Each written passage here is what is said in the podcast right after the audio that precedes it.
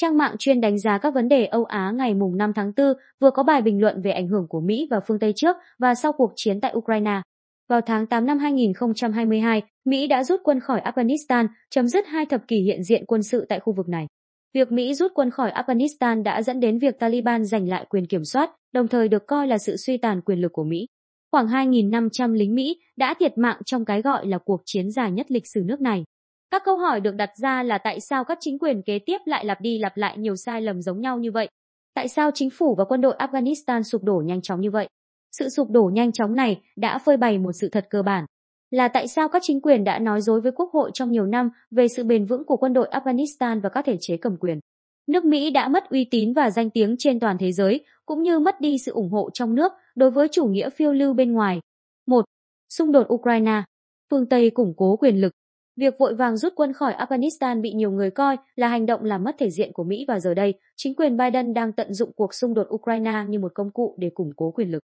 Các lực lượng hùng mạnh đang vẽ lại bản đồ địa chính trị toàn cầu. Cuộc xâm lược Ukraine của Nga đã làm giọt nước tràn ly đối với Mỹ, tổ chức hiệp ước Bắc Đại Tây Dương NATO và phương Tây liên quan tới những bước phát triển sâu rộng về tương lai của châu Âu. Trước cuộc xung đột Ukraine, Đức và Pháp đã bắt đầu theo đuổi chính sách kinh tế và đối ngoại gần như độc lập đối với chiến lược của Mỹ, NATO dành cho Nga và Trung Quốc. Cuộc xâm lược Ukraine của Nga đã khiến Mỹ, NATO phải thuyết phục phương Tây rằng Nga là mối đe dọa nghiêm trọng đối với châu Âu và cả phương Tây cần phải làm suy yếu Nga. Thông qua cuộc xung đột Ukraine, Mỹ một lần nữa cố gắng duy trì thế đơn cực của mình về quyền lực và ảnh hưởng toàn cầu. Cuộc xung đột Ukraine là một cuộc chiến ủy nhiệm do Ukraine tiến hành thay cho Mỹ và NATO nhằm làm suy yếu Nga về quân sự và kinh tế. Mục đích là tạo ra một cấu trúc an ninh mạnh mẽ bên trong châu Âu để kiềm chế Nga về mặt quân sự. Câu hỏi đặt ra là Mỹ có muốn tiếp tục vai trò cảnh sát toàn cầu nữa hay không? Câu hỏi không liên quan đối với những người không quan trọng. Lầu Năm Góc là bên đưa ra quyết định. Sau khi đã nếm trải quyền lực và vinh quang, lý do gì để Mỹ hay bất kỳ tổng thống Mỹ nào lại từ bỏ việc được coi là người quyền lực nhất toàn cầu? Bằng chứng mới nhất là hội nghị thượng đỉnh vì dân chủ. Tổng thống Biden với tư cách là nước chủ nhà đã tuyên bố rằng một liên minh sẽ được thành lập để chống lại các chính phủ lạm dụng công nghệ giám sát để đàn áp. Đây là một ví dụ nổi bật về vai trò lãnh đạo của Mỹ trong việc củng cố nền dân chủ, miêu tả Mỹ là người bảo vệ hoặc cảnh sát toàn cầu của không gian mạng toàn cầu. Các chính sách và hoạt động của Mỹ nhằm củng cố chính họ, duy trì vai trò là một cường quốc toàn cầu không thể bị thách thức và ngăn chặn sự trỗi dậy của bất kỳ cường quốc nào khác có thể thách thức sự thống trị của nước này. Nhận thức của Mỹ, như được nêu trong chiến lược an ninh quốc gia của chính quyền Biden, là sự cân bằng toàn cầu đang bị đảo lộn bởi sự trỗi dậy của Trung Quốc và sự xích lại gần nhau giữa Nga và Trung Quốc, cũng như các nỗ lực của họ nhằm tạo ra một phạm vi ảnh hưởng thay thế, chủ yếu là ở lục địa Á, Âu và châu Á. Tuy nhiên, cuộc chơi quyền lực này đã bắt đầu. 2. Chiến lược kiềm chế Trung Quốc của Mỹ là một phần của chính sách ngăn chặn. Trung Quốc sẽ bị ngăn chặn trên các mặt về kinh tế, công nghệ và quân sự với mục đích làm suy yếu nước này để không gây ra mối đe dọa lâu dài đối với Mỹ.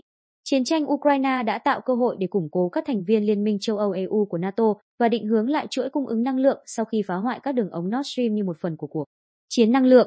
Các đồng minh và đối tác của Mỹ đã thành lập các nhóm sau đây để chống lại Trung Quốc ở châu Á và Ấn Độ Dương, Thái Bình Dương và để vị thế siêu cường của mình không bị Trung Quốc xói mòn.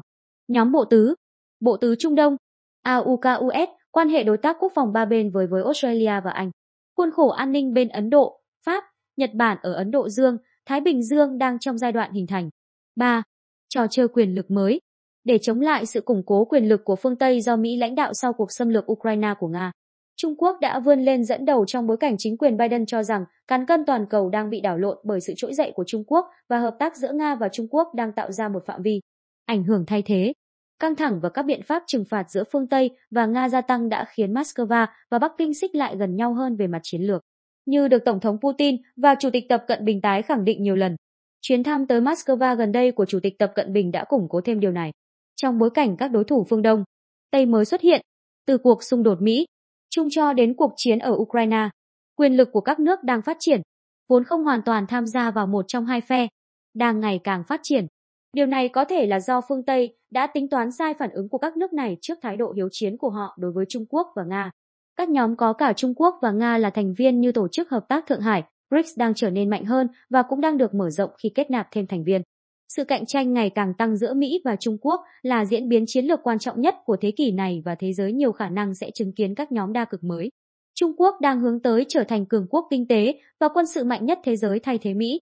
Trò chơi quyền lực mới chống lại phương Tây đôi khi đã ghi nhận sự suy giảm về ảnh hưởng rõ ràng. Hay nói cách khác là mặt trời đang lặn với sự kiểm soát và ảnh hưởng của phương Tây do Mỹ lãnh đạo. Tương tự như mặt trời từng lặn với đế quốc Anh. Điều này có nghĩa là sự suy tàn của Mỹ đã khiến quyền lực và ảnh hưởng của phương Tây chuyển sang các cường quốc kinh tế mới nổi như Trung Quốc, Ấn Độ và các